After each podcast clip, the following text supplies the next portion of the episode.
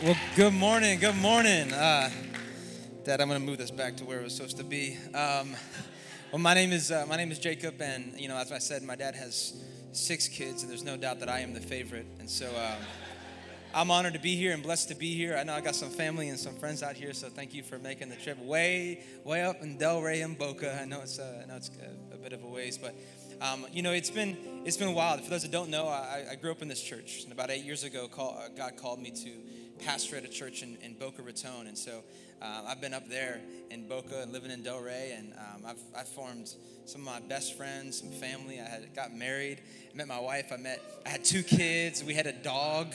So you know, it's pretty, uh, it's pretty crazy. Crazy things happening up in Boca, but I'm just so honored and humbled to be here. You know, this past week was my last week at, at my church that I've been at for eight years. And many of you could probably relate. You've been in a family, you've been in a state, you've been in a school or a job, and you've been there for a while, and now you got to step out. And although this step out wasn't bad, it was good, it was still hard.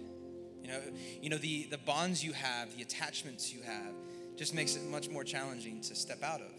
And so it was, it was tough for this, this, uh, this past week. We said bye to our staff and we said bye to our team. We said bye to our students. I've been in student ministry for eight years, you know, working with middle school students, high school students, and ages 18 to 30. And so I said bye to all of them. And I know I still see them around. I'm like, you better invite me to your graduation. You better invite me to your wedding. I better be at the hospital when you have kids. So if you're watching it online, uh, I better get that invite. Just because I'm here doesn't mean I'm checked out of your life. But um, so so uh, it's been it's been crazy. And you know, this past Sunday, which was our last Sunday, I, you know, everybody's coming up and asking questions like, "Are you gonna miss us?" Course, I'm gonna miss you. I'm not gonna miss you though. I'm gonna miss everybody else. You know what? What did you? You know, it's like, uh, are you sad? Are you excited? All these emotions you can imagine. And uh, one individual came up to me this past Sunday and asked this question. They said, "What's the one thing you've learned that's uh, changed you the most over the past eight years? What's the one thing you've learned that's changed you the most?" And I could only think about one word, and that was the word investment. And I responded, I said, you know what? The investment that we have made in people's lives, if done right, is very hard and challenging and ugly and dirty, but it is so worth it.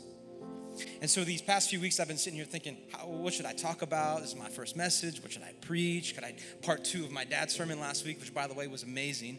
Like he said, you could check it out on iTunes or Spotify, wherever you listen to podcasts, and listen to it. Um, but I think the, the Lord put this on my heart to talk about the answer to that question that was being asked. And so if you're taking down notes, I want to encourage you to jot a few things down. The title of today's message is People Are Worth It. People are worth it. Let's pray one more time. Father God, we thank you for everything you've done. We thank you for these moments. We thank you that we could get out of bed with an extra hour of sleep and show up to church. And we know in many other places and countries that's just not possible. And so, Lord, over these next few moments, we ask that you would maybe speak to us in a new way, perhaps a, a refreshing way, a way that we have not been spoken to before, with the words in your scripture. As it has challenged and shaped me, would they challenge and shape everybody in this room? And the whole goal is that somebody at some point today or this week would be drawn closer to you because of today. And so we worship you, we praise you, and it's in Jesus' name. Everybody said in one loud voice, Amen, amen. Do me a favor, turn to the person next to you and tell them, I believe in you. And then your second option, go, to, go ahead and tell them as well, you believe in them as well. I know you didn't choose them at first, but you chose the other person. Thank you. You know, I, it, was, uh, it was years ago I got the phone call you never wanted to get when you landed at an airport. My wife said, I'm on my way, but I'm stuck on 95 with a flat tire. She wasn't stuck on the side, she was stuck in the middle. And all I could help but think is, well, how long are you gonna be? Because I ain't sitting here all night. And uh, I was like, I'm gonna be this hero. I had somebody take me, uh, you know, take me to where she was. She was coming south and I was coming north. So we pulled over in the side of the median and I, and I hopped over. I was like, what if I hop over and trip and stumble? That would be wild. But I hopped over and there was a police officer there. I, I guess a tow truck already showed up and changed your tire. So I didn't have to do that. But um, I just reminded as a, as I see tow trucks and I saw the tow truck who didn't tow her away but helped her change her tire. I can often think about I don't know if you think about this, but every time I see a tow truck, I think of the Good Samaritan. In fact, it's interesting because every other vehicle, when they see somebody on the side of the road, ain't stopping. In fact, you're gonna, you're, gonna, you're gonna get out of the way. You don't wanna be seen. But what's the only vehicle that stops for the, for the broken down vehicle? It's a tow truck. Now, I know they get paid to and they have to, and they're in the insurance, but it's interesting. It's the only vehicle that carries, to me, looks like, to me, just looks like Jesus.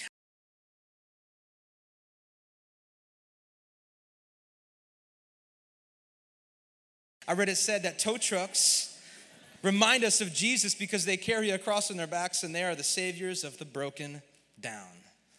So, how many are thankful for the tow trucks out there and all the people that help us that nobody else wants to? You know, what would it look like if we as a church, we as people, every time we saw somebody who was hurting, every time we saw somebody who was in need, every time we saw somebody who needed to make some progress in their lives. I don't want you pointing at anybody, but I know you can name some people. They need to make some progress in their life. They're at point A, and you know they need to get to point B. Imagine what it looked like if every time we saw that, we stopped and extended a hand and said, I got you. I'm here for you. Because to be honest, I think so much of our life can be so much about us. We build a family, we build a, a career, we find success, and we've missed the whole point. We've missed the whole point of what God is really trying to teach us and tell us. In fact, this is what it says in James chapter 4, verse 13. This will be on the screen. It says, Now listen, you who say today or tomorrow, we're gonna go to this or that city, we're gonna spend a year there and carry on business and make some money. Why? You do not even know what's gonna happen tomorrow. What is your life? You are a mist. Somebody say mist. You are a mist that appears for a little while and then vanishes. We're just a vapor, God says. We're just a, we're just a mist. And I think too many of us, um, what's very interesting is we sit here and we count our, our years and we number our years. You know, I just turned 29 this year, so I'm about to turn 30 next year, which is mind blowing to me that I'm gonna be 30 years old. And not that that's old, but to me it's old so i'm just thinking like man we number our we number our uh, uh our lives by years and god says in, in proverbs i number them by days in fact, Job said it this way. He said in chapter 7 of verse 6, he says, Days are swifter than a weaver's shuttle. Now, I have no idea what that means, but I would assume it means we're just a puff of air. That's how fast life is. It comes and it goes. And I think most people, a lot of my friends who, who maybe aren't in the faith or don't know Christ, it's like, why are you living if, if there's nothing to live for? So many who, who aren't living in Christ live a life that's such a mystery. They have no idea where they're going, no idea what they're doing, no idea who they're marrying. And yet you would say, I'm a planner, I plan on everything. I got it all down to the years, to the days. And how did 2020 work for you? And I think what Christ is saying to us sometimes is just breathe. And my favorite word that I use to my wife sometimes is just relax, but she hates that word. But just relax. I think sometimes, tell somebody next to you, just relax. Relax, your life is only but a vapor. It's gonna be here and it's not gonna be here. So while you're here, use it for the glory of God. Amen. And so, um, if we're gonna live for God, if we're gonna honor God, there's a there's a part of that that has to be not really focused about us because life can be so consumed about us. And so here's something you can jot down God isn't looking for selfish people, but He's looking for selfless people. You got to ask yourself, how selfish am I at times? And if you, you, you're one that says, well, I'm not selfish at all. In fact, I'm never selfish. And odds are you might be selfish or prideful, one or the other. But I think so many of us, we need to step out and say, you know what, God, this life that I live really can't be about me. It, it, it, can't be about me because if I if I love you and life is all about me, it doesn't make sense. That's an equation that does not add up. In fact, it goes on to say this in 1 John 4.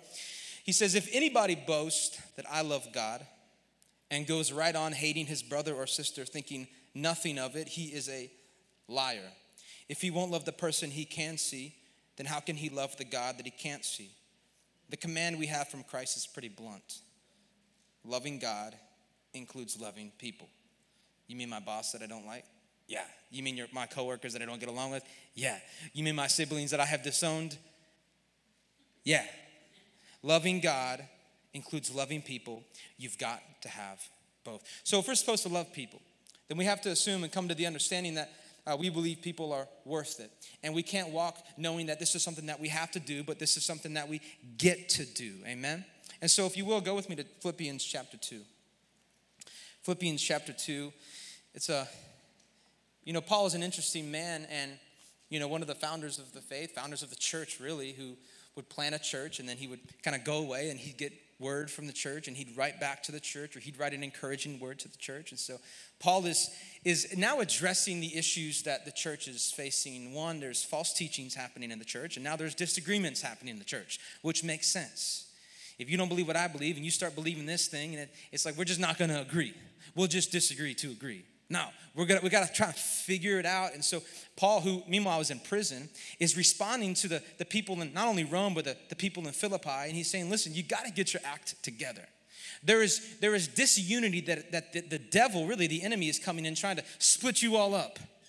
If he can split you all up, he can divide, he can conquer.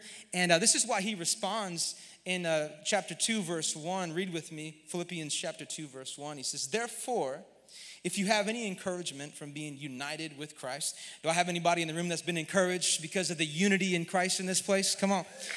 He says, if any comfort from his love, if any common sharing in the Spirit, if any tenderness and compassion, he says, then make my joy, Paul's joy, complete by being like minded. You mean with the people I don't like?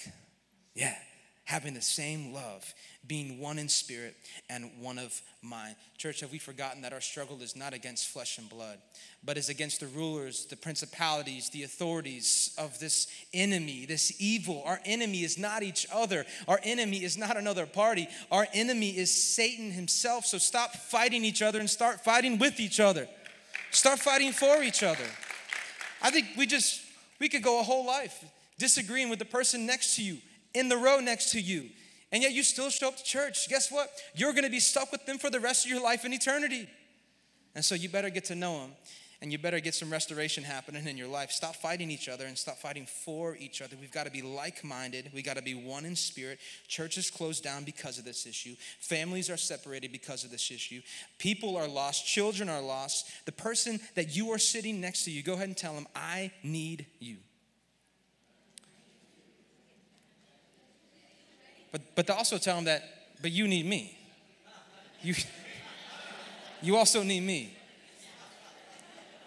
You know, we cannot do this on our own, and this was never a journey, this was never a, a calling, this was never a, a path that we were supposed to, this wasn't a, was never a solo act. We were never supposed to be alone in this. We were supposed to be together. Ecclesia, community of people.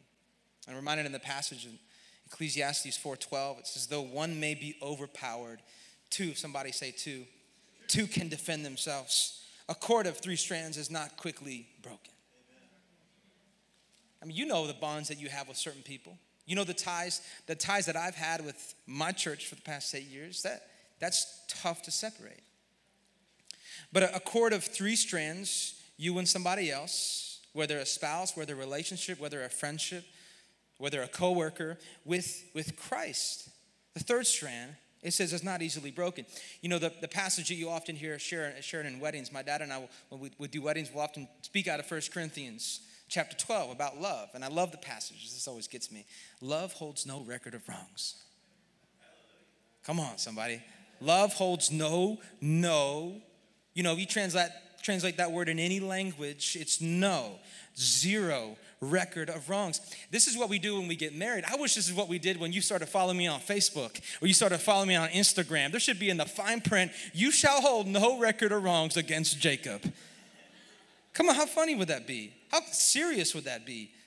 Because I think so many of us, we start judging somebody, we start holding things to, you know, against them, we start, you know, calling things out, and now here we have distanced ourselves from the body of Christ because of certain issues when God is saying, yo, resolve that. It's not about that. That's not a battle. That's not a hill to die on. Fix it. There is more things that are important in the kingdom of heaven than some people disagreeing or your inability to reach out and extend some grace and some love. And so this is why Paul is very clear. He's like, yo, you got to start respecting people. You got to start serving people, you have to start out of this is the passage in, in verse, verse 3. He says, Do nothing out of selfish ambition or vain conceit, but rather, somebody say rather, but rather in humility. Well, that's a good word. Humility. Anybody know anyone that struggles with humility? And uh, you know the, you know those who who say they don't struggle with it, or maybe they're very prideful, but when they, they perform an act of humility, they want to talk about it. I'm like, yo, you can't be vocal about that. You just canceled your humility. You can't. and I think about this passage, but rather in humility, value others above. I mean, there's so much in this passage above yourselves. Are you talking about I need to be beneath so and so? Yeah. Above. Value people above yourselves, not looking to your own interests. So again, not being not being selfish, but each of you to the interest of others, so being selfless.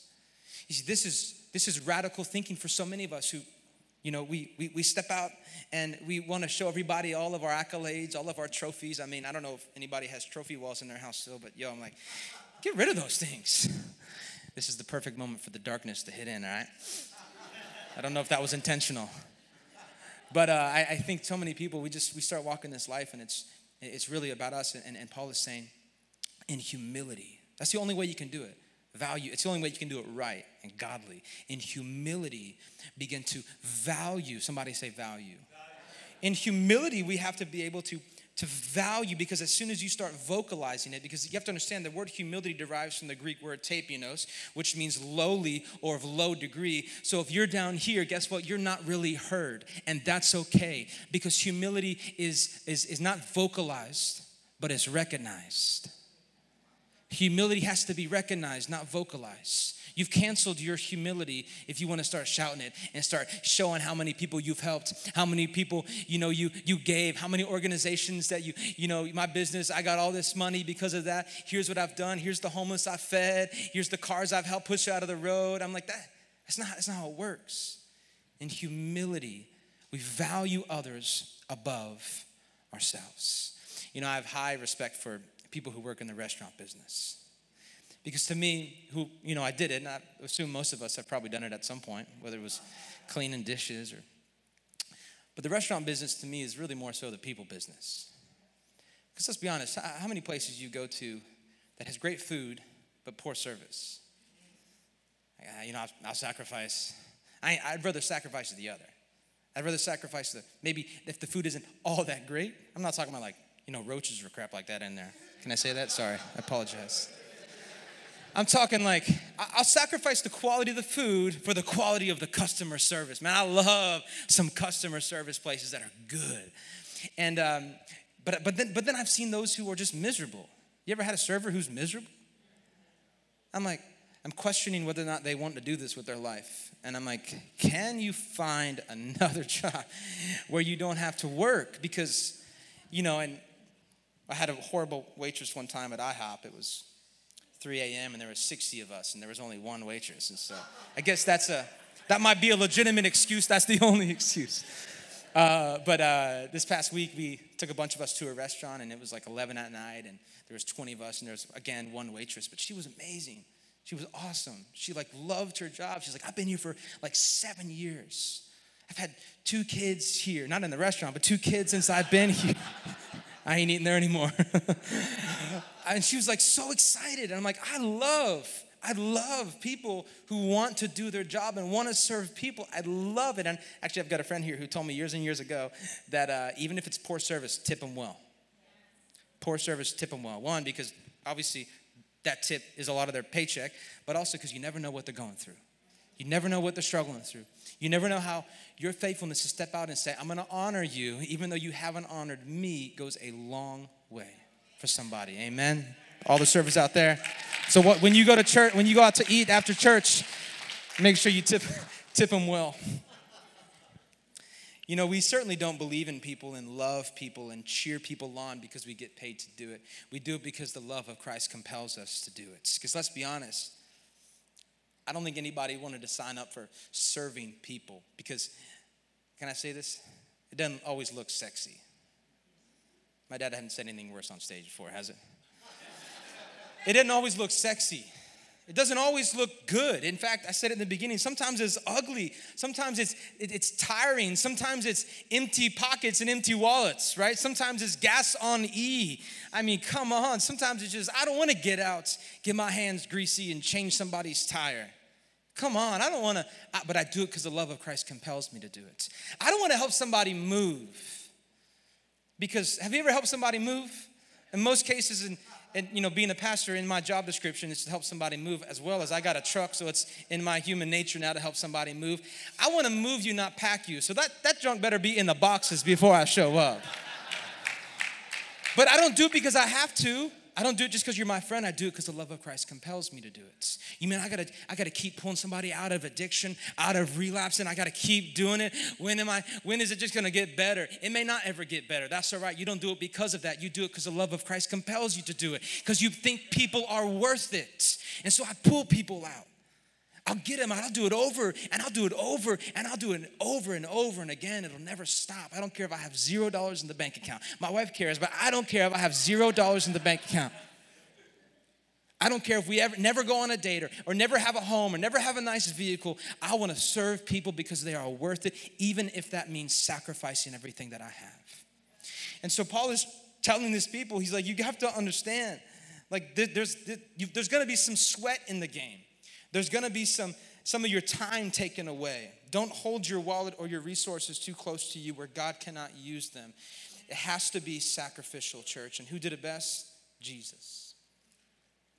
Jesus, all throughout Scripture, he was hanging out with everybody sinners, people with diseases, the poor. In fact, Luke 4 18, Jesus said, The Spirit of the Lord is on me because he has anointed me to proclaim good news to the poor. It goes on to say 10 chapters later in Luke 14, 13, but when you have a banquet, when you give a banquet, invite the poor, invite the crippled, invite the lame, invite the blind. No, no, no, Jesus, they ain't invited to our party. Our party is high class, high society right here. These people got some money, they look pretty. Everybody else, they can go to another party. And Jesus says, fine, they can be invited to my party. I don't know about you, church, but I want to be invited to Jesus's party, even if that means, you know, putting aside aside all my plans and all my efforts to say, I want to be on the side that Jesus is on. So let's invite everybody. Why? Because people are worth it. People are worth it. Do you believe it? Because if you believe it, then you'd actually show it. People are worth it to Jesus. It doesn't matter the leprosy, the, the bleeding, the sickness, the mistakes. Nobody, hear me, nobody is unworthy of the love of Jesus. Nobody. And uh, goes on to say in 2 Peter 3 9, this is the message translation. It says, God isn't late with his promises, some measure lateness. He is restraining himself on account of you, holding back the end when he comes back, which could be soon or maybe not. Regardless, you better prepare and you better tell everybody about Jesus. He says he's holding back the end because he doesn't want anybody lost. He's giving everybody space and time to change. God is patient with people, God is loving. God is extending grace. God is extending mercy. God is never giving up on people. So, why do we give up so easily? Why do we give up? You, you don't understand, Jacob. I've been, I've been praying for quite some time. Well, keep on praying. When, when, when is it, what causes you to stop? What causes you to, to go, you know what? At some point, I think I dropped some mints out here when I when I opened up my pocket. At what point does it does it stop for you? I've just just I don't know. I've just been giving so much effort, I keep giving so much money to this family. They ain't ever changing. And um, you know, I think about the Good Samaritan story, the tow truck, right? The only one to stop. And uh, let me read it for you in Luke 10, verse 33. But a a Samaritan, as he traveled, came to where this man was. If you remember, there was a man who was beaten and robbed and thrown onto the side to die. The righteous passed, the teachers passed, the good people passed. They saw him and they said, It's not worth my time. It's not worth my energy. I got more important things to do, I got places to be at. And uh, it says the Samaritan took pity on him when he saw him. He saw him and he took pity on him. I wonder how many of us aren't asking God to allow us to see. God, show me the brokenness. Show me the people that are hurting. Show me the issues that people are going through. I want to see it before I even know about it or am told about it. And so, because the man sees, he takes pity on him. He went to him and he bandaged up his wounds and he poured oil and wine on him. And then he put the man on his own donkey. We'll stop there. Let's rewind. How many of us stop when we see it? I can't do it. I don't got enough time. But finally, we decide to step in, and oh, now it's ugly. Now it's messy. This person's too far gone. This person has too many issues. This person has too many things wrong with them. Um, do we stop there? Okay, no, maybe we don't stop there. Maybe we step in and we bandage the wounds. We pour the oil, we pour the wine. But now the man realizes the Samaritan, he's got to give up his own seat on his own donkey. And now he's got to walk. I don't know about you, but that could probably cross, that draws the line for many. I, I can't give up what's mine, and now, ha, now I have to change what I do because um, somebody else has to sit here. That's my seat. That's my seat. Some of y'all have your own seat in this church right now. If anybody dares sit in it next week, you're saying something. And if they ain't moving, you're going to bring the pastor in. Pastor Ron, this is my seat. In fact, I've stitched my name underneath. Look at it. and so, is that where we stop? Or it goes on to say, so he puts him on the donkey and he brings him to an end where he's taken care of. So now he's he's seeing him, he's serving him, now he's sacrificing for him to bring him now to a place where now his wallet has to take the sacrificing, has to take the beating. He didn't just put him in some shack, or he didn't bring him to some shelter, or he didn't just bring him to some bridge. He brings him to a place. He, he gives up his seat. Reminds me one time when it was pouring down rain, and I saw this guy uh, on his bike, and he was at a red light, and I'm like, I rolled down the window. I'm like, "Yo, you need a ride?" He's like, "Yeah," and I'm like, dang it. You know, I just wanted to, I wanted to step out in faith, you know, but I was like, I just got to help this guy. And he takes his bike and he throws in the back of my truck and he hops in and he happened to be going the same way I was going. And, you know, it, it dawned on me that the dude is so, like, he's, he's wet. And now my whole chair is wet. But I didn't think about it when I did it, and nor did I care. And so I'm, I'm just saying sometimes we have to be able to step out of where we're at and put somebody else there. And so the man, the Good Samaritan, gives up his seat at his donkey. It goes to say in verse 35 the next day he takes out two denarii, which is about a day's wage, and he gives them to the innkeeper. He says, Look after him, and when I return, I will reimburse you for any extra expense you may have. Come on, talk about going the extra mile. Not just giving somebody a helping hand, bringing them up, but saying, I got you and I will continue to get you. I will serve you and I will continue to serve you because investing in people isn't a one time thing, it's a lifestyle. God is calling us not just step out in faith once and honor somebody, step out in faith once and restore somebody. God is saying, I want you to do it for the rest of your days. For the rest of our days. But Jacob, I've been praying for so long. It's been about a year, nothing's happened. Keep praying. I've been given so much and I haven't seen any change. Well, keep giving. I've been, stre- I've been stretching out. I've been extending a hand. I've been giving rides. Just, I'm not seeing anything in my return. And guess what? You may not ever until you are in glory with Jesus. But we can never stop. If people are worth it and we believe that, then we can never, ever give up. Tell somebody next to you, you're worth it. You're worth it. This has to be our mentality. As I close with this, if we're to really care for people, if we're to really serve people, and if we're to really invest in people, and um, you know, I didn't do it all right. I didn't figure it out. I, I, I slowly but surely started to learn, and I'm going to still learn while I'm here. But if there's anything amazing I got to see over the past eight years, it was, it was somebody who maybe you have children in here who were in fifth grade. I watched them go from fifth grade to their first year of college. Actually, I think I got some students in this room right now who I got to watch that and witness that. Come on, like that. I got to see it. And I didn't just cheer him on. It's real easy to just cheer people on. And, um, and I'm going to, one what I was going to say, but uh, it's one thing to cheer somebody on, and it's another thing to actually believe in somebody. Because uh, sometimes they don't need you cheering them on.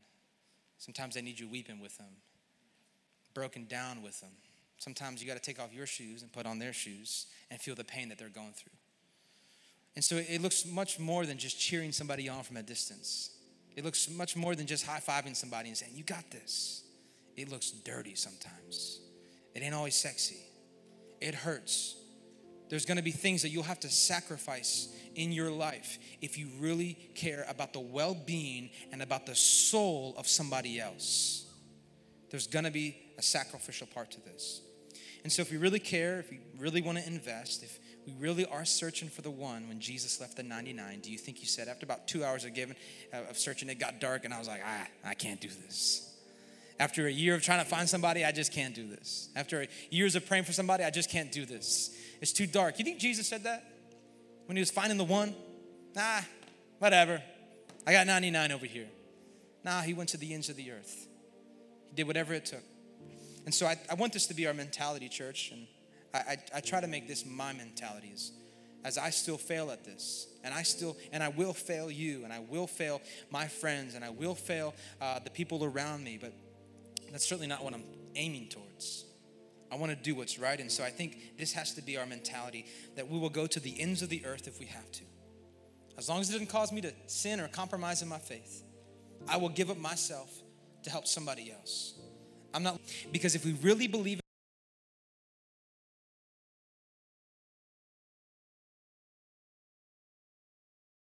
people, if we really are investing in people, then we have to believe that where they are at is where they cannot stay. There's always got to be progress made. I'm not saying it's got to be immediate or it's got to be quick. It can take time. You know, we often pray for healing or, or miracles to happen for somebody, and it's been a day God, why didn't you heal somebody? God says, I'm not looking for the, the miraculous, the instantaneous. I'm looking for the faithfulness of your prayers. Healing is, is faithful, it's over time. It doesn't happen just instantaneously. And so we have to believe that where people are at isn't where they're supposed to stay. And it may take time, but Lord willing, I pray that I can be a part of that.